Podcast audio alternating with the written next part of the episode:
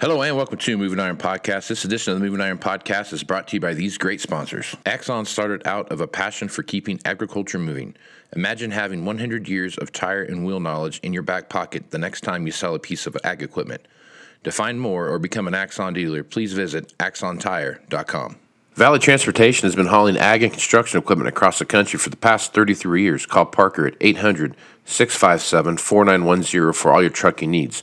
At Valley Transportation, our goal is to help you reach yours. No matter how you buy your ag equipment, whether it's from a dealer, an auction, or a private party, AgDirect can help you finance it. You can even apply online at agdirect.com. Learn more about your financing options at agdirect.com.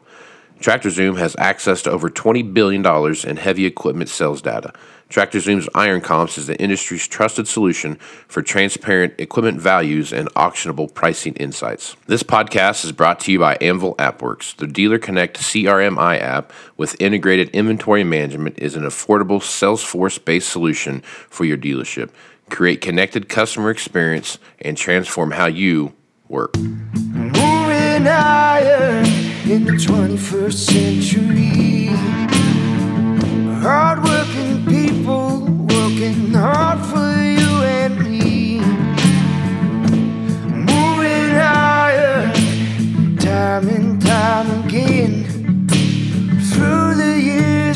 find us here.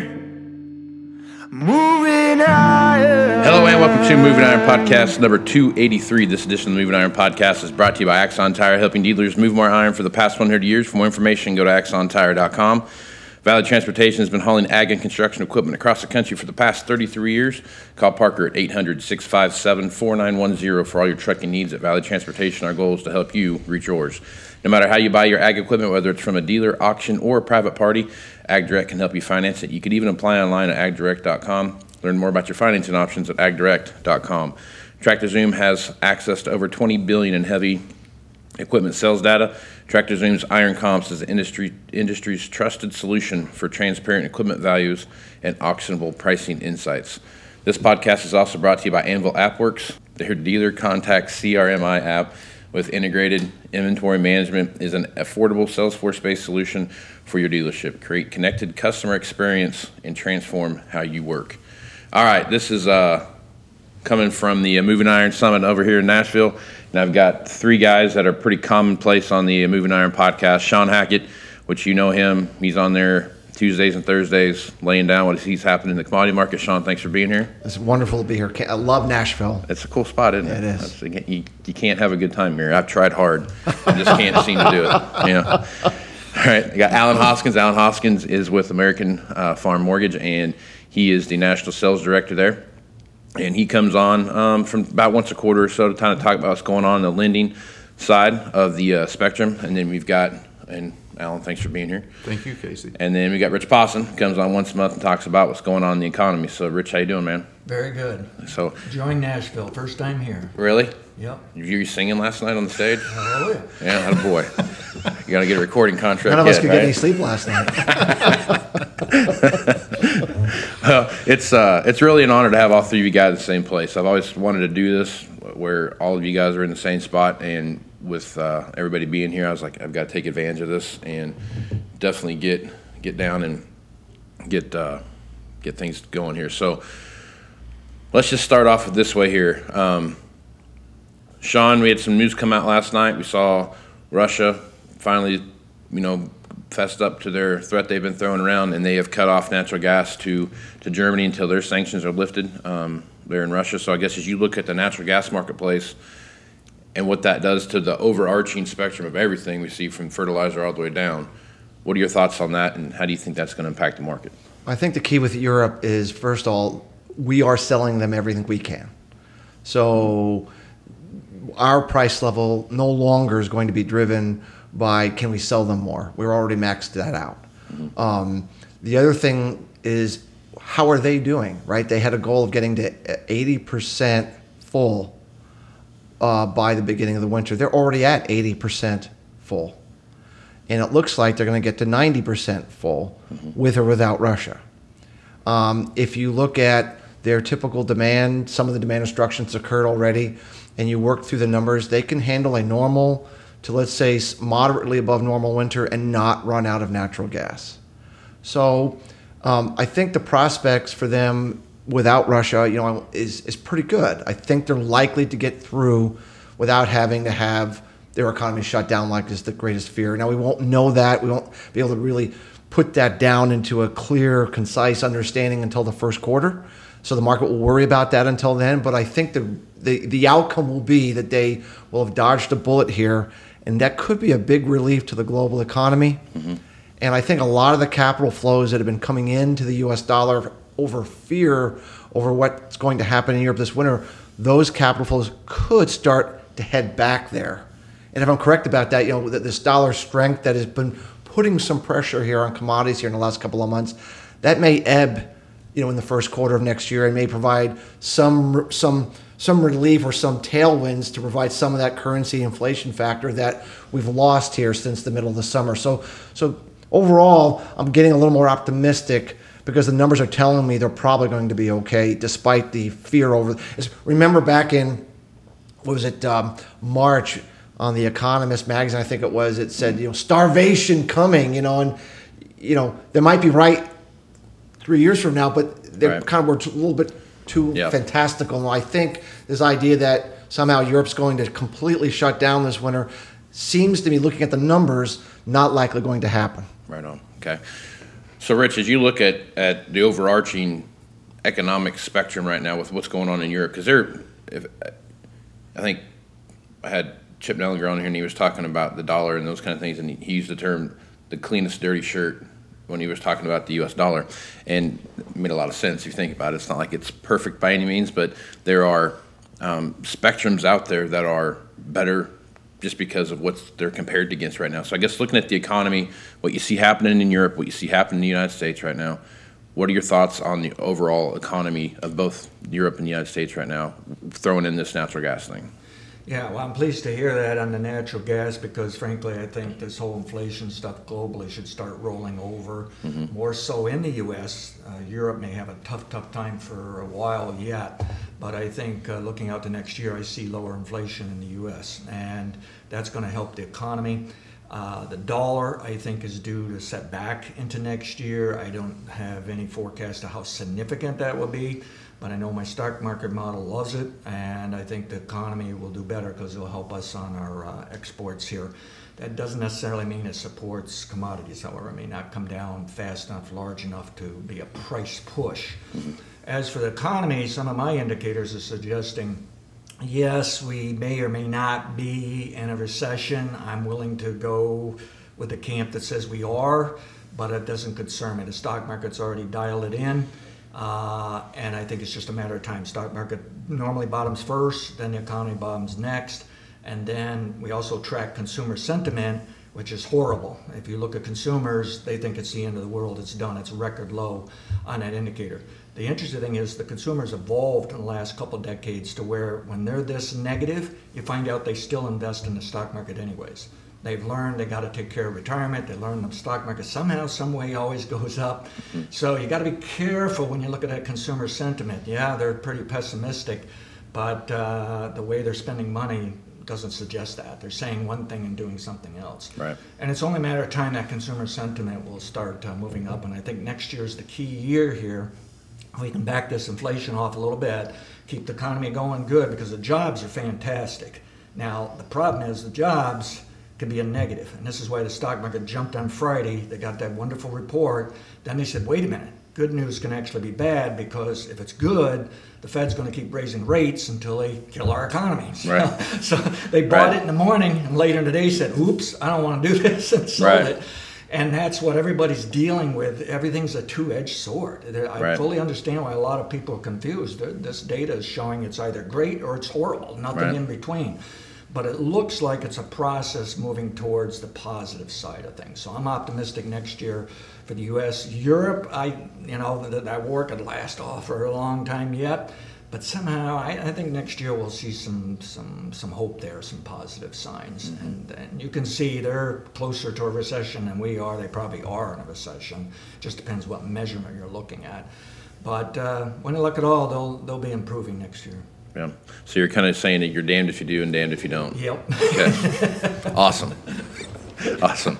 All right. Alan, um, from a lender perspective, if you look at what's going on here, you know, going into 23, looking into 24, mm-hmm. input costs obviously aren't going to go anywhere. Um, we're still seeing some, some high commodity prices. We're seeing that. That's, just, I mean, that's kind of one of those things that we think are going to stick around mm-hmm. based on, you know, what carryout looks like and those kind of things. So from a lender's perspective, you know, you look at the economy and inputs and everything else. Mm-hmm. What what's your how how has your thought process changed, and and what are you starting to look at that may be different than maybe you looked at in 22?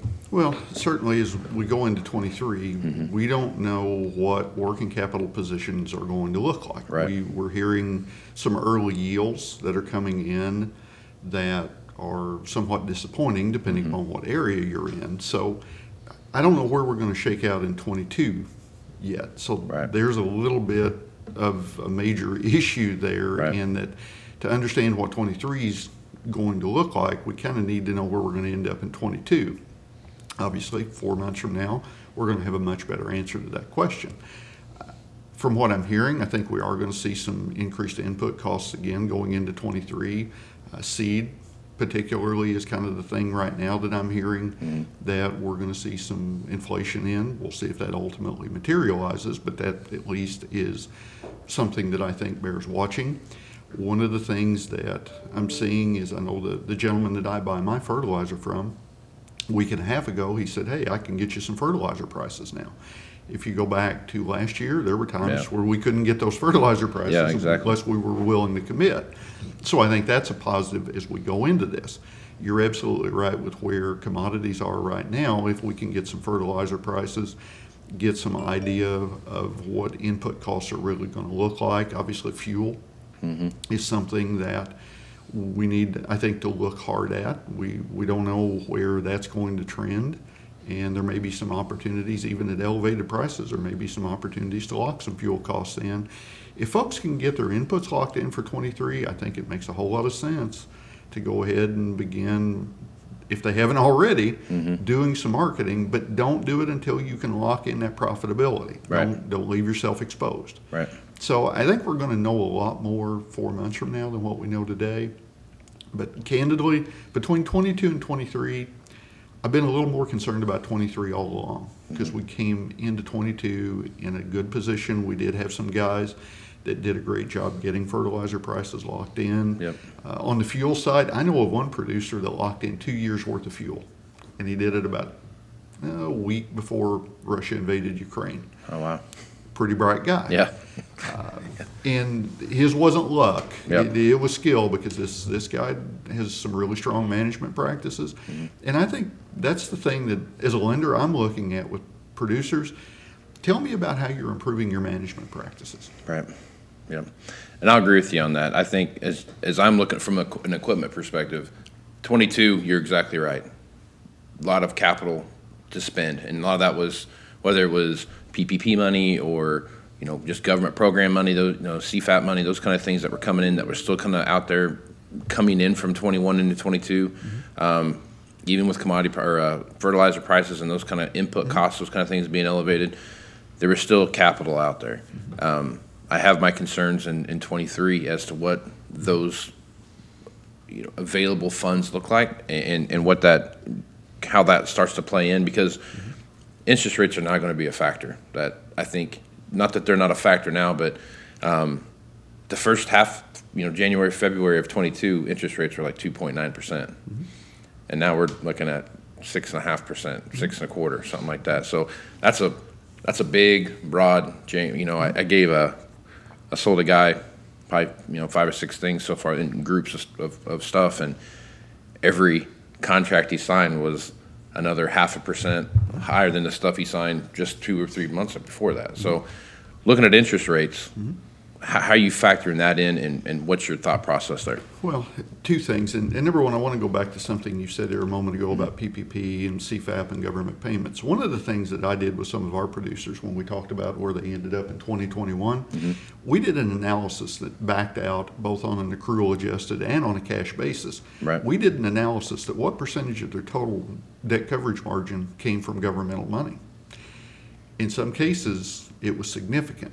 When I say significant, you're talking 40%. Oh wow. Okay. So I thought that was a very important factor for them to understand. Now, I've got a fellow banker uh, from the same state I'm from that did some analysis on one of his customers. It was even greater than the 40%. So I think understanding the source of the revenue, not just the overall revenue, was incredibly important. And that's something we tried to address with guys going into 22 because we kind of knew that we weren't going to see the governmental payments this year or perhaps next year that we've seen historically. Right. So they needed to understand the composition of their cash flow. Interest rates. Without a doubt, we've seen interest rates change materially Sure. over where we were at the beginning of this year. However, for perspective, if you go back to January 1, where we're sitting, pardon me, if you go back to January 1 of 2000, and you analyze where prime rate has been over the most recent 22 year period, with where prime is today, we are only 80 basis points over the average Right. of what prime has been. It's just we've become spoiled Very much so. by the low interest rates. Sure. Now, we've seen the cycle. Yep. You go back to 2008, the last time prime was at three and a quarter was back in 2008. It stayed there for a little while, went up. We went back down to three and a quarter in 2020. What's the significance of those two years? Obviously, 2008, the Great Recession began. Sure. 2020, COVID. Mm-hmm. So interest rates obviously were moving in a downward direction because of what I would call extraordinary items in both those scenarios. So with where we are today, interest rates are not historically high. Mm-hmm. I would argue they're still at a very manageable level. Sure. Now, I will also say this. If you go from three and a quarter percent prime to five and a half percent prime, percentage wise, that's a big number. Yep. Depending upon the debt level the farm is carrying, that's going to have a fairly significant increase unless a good portion of their debt, which I hope it was, was real estate based and locked in at those historic rates. Right. So, for all the discussion about interest rate increases, it I think deserves the comment that it's individualized in every operation what the effect of these increased rates is going to have. Right. If they're trading equipment, obviously we see equipment rates going up. Hopefully, though, they've done a good job of building some capital reserves to be able to self finance a good portion of these equipment purchases. But again, even if they haven't, if they've done a good job managing expenses, there should be some opportunity, even within their existing cash flow, to be able to make those needed equipment upgrades. And by the way, I'm a big proponent, even in challenging times, you still have to make the investment in improving the efficiency of your farm. Yep. So I, I think you analyze those equipment trade opportunities on what they do to overall revenue. But I still think we're at manageable levels on interest rates. So obviously, I can't predict the future, don't know where we're headed, won't even try because I've mm-hmm. been wrong too long about that. right. but I, I think there's still some good opportunities there for folks, even with the increased interest rates we're looking at. Right on. Okay. Shawn, you and Rich both have talked about 23 and going into 23 and how, how the, the weather models that you're looking at are, are, are showing you that we will see some, some potential in, in crop issues, whether it's a early frost or a late frost, or but in between, there's going to be some opportunity to see some some some good growth in in uh, North North America and South America uh, crops. Looking at what you see right now going into all this, we've talked about it, you know, several times on the podcast. Looking at where carryout is now going into 23, assuming that we have an amazing crop and everything's great and wonderful, where do you think that puts us in at the end of 23 going into 24 with with the idea that hey, we know what now we've got a quote unquote surplus.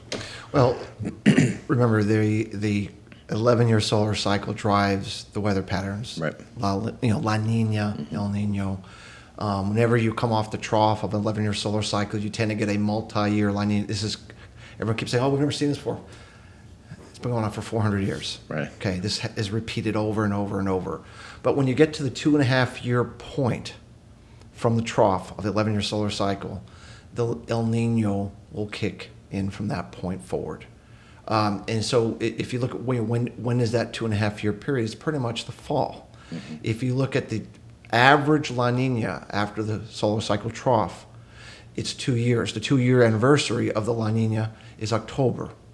And like I said, this is this is data that's been verified for over 400 years, never actually not delivered.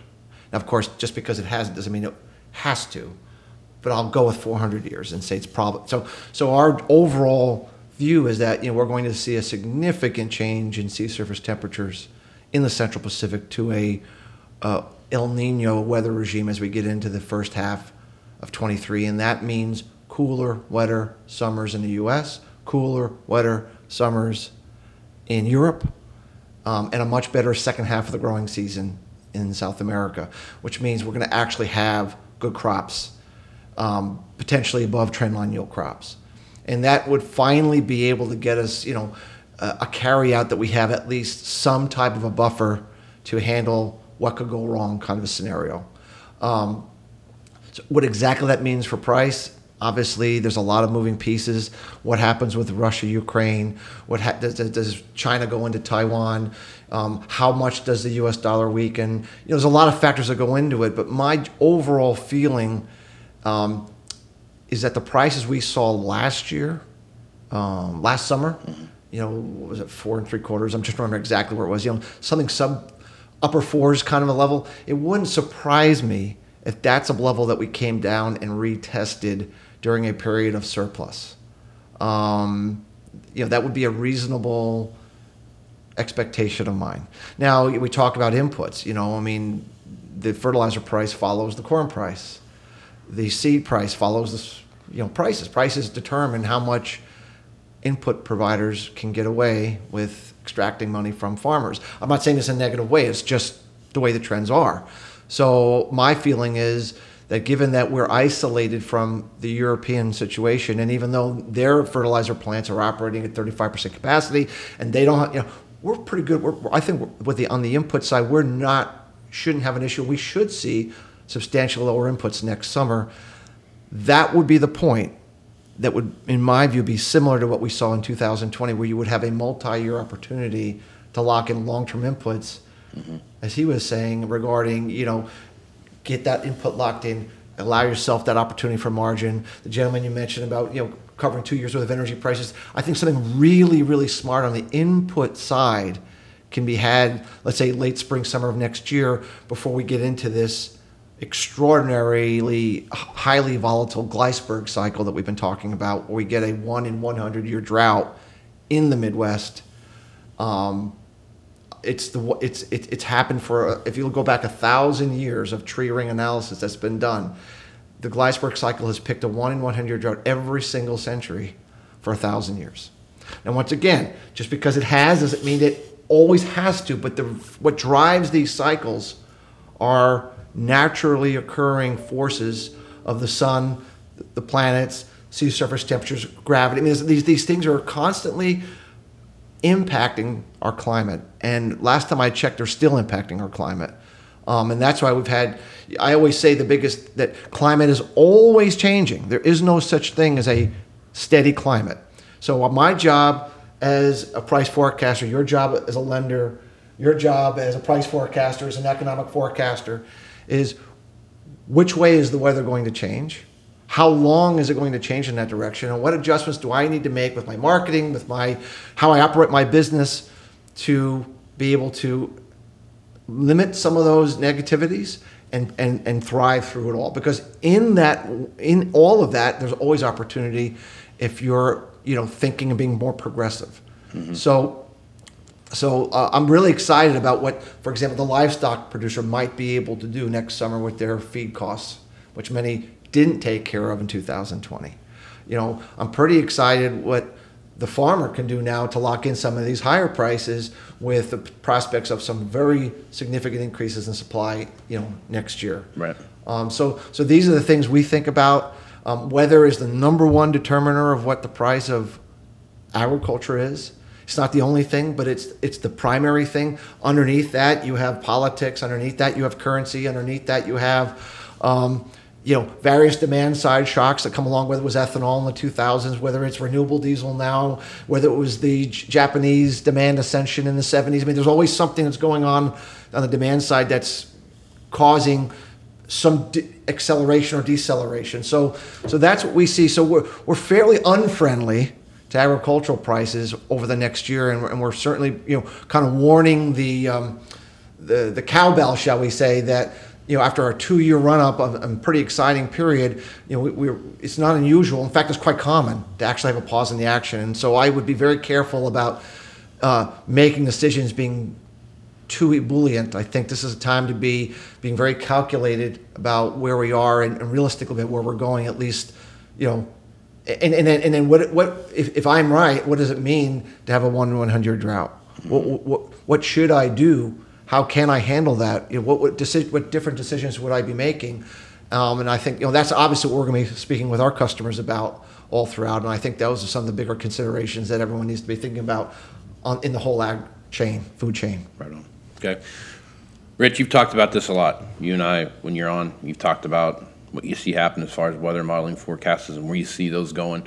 Looking at it, what what Shawn just said, and, and comparing that to your data, what do you see what impact do you see that having on on 23? I guess as you look at what's going on there. Yeah, so several years ago, uh, my cyclical model, which labels all fluctuation in temperature, precipitation, yield, and production, and is more focused on corn than the other uh, markets. But it's made a forecast we were going to get uh, once a decade type of drought from 2021 to 2024. And fortunately, in 2021, I think it was about March, I said, this isn't going to be the year. And fortunately, I pegged the May high and for that year, and, and it came down. This year, I said, boy, this is iffy. I don't want to be brave and say it's not going to happen. But I said at the same time, it's, it's just not quite right. So I'm kind of intrigued that the corn yield looks like it's coming down. There was something there working, but it wasn't what I was looking for. And so I'm saying it's either 23 or 24. I don't know if I can pick which year it is because I can definitely see how this could flip, have a good crop next year, and then 2024, bam, we, we get hit. But I can also see it is next year. So I'm just going to watch La Nina. Uh, for years now, I've always said if I get stuck with a range, can't pick the year, keep an eye on La Nina. If La Nina's there at the right time going into summer, then I'm going to err on the side of saying it's going to happen and Yep. then I'll deal with it uh, later. So yeah, I wish I could tell you whether it's for 23 or not, but I just um, I'm not quite there yet. It, it, it feels like it should be there, but I I can see how it can delay one more year after that to, to 24. But uh, economic wise, though, I think commodities in general won't be doing very well by 2025 to 2026. So that tells us if we're going to get this hit, it's it's going to knock it down good one year, and the next year we're probably heading for a record yield again. So you just got to be able to take care of business along the way there, because I really think inflation's going lower into 2025. I think a lot of these commodities have topped out for many years, but you can just see these grains can give us another shot up before they get in line with that, and that's why we got to keep an eye on that weather. It works works really well. I have two different models. One is just looking at the actual data. I have another model that was originally discovered on cosmic rays. I was trying to be different than everybody else instead of using the solar. Mm-hmm. And then I realized I didn't have as much history as the solar folks were using. And I realized cosmic rays are actually opposite of solar. It's, they're inverted. So I then switched to solar and said, "Oh wow, this this thing still works." And I got far more years to prove it. It uh, I got two different models running 90 to 100 percent accurate, and uh, that's telling us yes, there could be some crop issues later this year from that that kind of or later this decade, I should say. Uh, from that model, but not today. I'm, I'm focused on that cyclical model, and I'm just going to see where we go for 23 and 24. But, but yeah, keep in mind, I'm, I'm convinced we get the scrap problem you'll you'll see a six month spike in prices and then it's downhill for two or three years. Right. I really think we'll get this get these commodities down by mid decade to late decade. All right. Well, good stuff there, guys. I could we could probably spend the rest of the morning here talking, and, and I know we've, we've got stuff to get accomplished here this morning. So I'm gonna I'm gonna think that's probably a good place to stop. Shawn, if folks want to reach out to you and get more information about what you're doing, what's the best way to do that? Our website is Hackett, H A C K E T T, advisors.com. As you know, we have all kinds of information on there that tell Yep. everyone how we do our weather models, our capital flow models to see if what we do might be of value. Right on. Alan, folks want to reach out to you? Easiest way, Casey, my cell phone number is pretty simple 618 926 0463, or my email is ahoskins at AmericanFarmMortgage.com. Love to hear from folks, love to hear their comments and answer any questions I could. Right on. And Rich, you've got a podcast, so tell people about your podcast. Okay, so the podcast focuses on three grains, uh, the major grains, and the stock market and the economy. But I then have secondary markets that might be gold, oil, interest rates. I'm less worried how accurate I am on them. They are inputs for all those other markets I just mentioned. So the focus again is stock markets and grains and economy. I do this climate stuff as well, just looking for periods of time during a decade to watch out for a crop problem. And other than that, I leave the weather up to the weather guys. Um, but anyways, the podcast, uh, I put out morning updates, uh, audio, video, and there's a weekly update. And the stock market is even a monthly update where we look at long term of where we're going for decades in the economy and uh, stock market. And you can find information about it at criticalpointpod.com. You'll see information about myself and explaining these models, but there's a link there to the page where there are the videos and audios, and as well as a sign up uh, page as well. And what's the best way to contact you?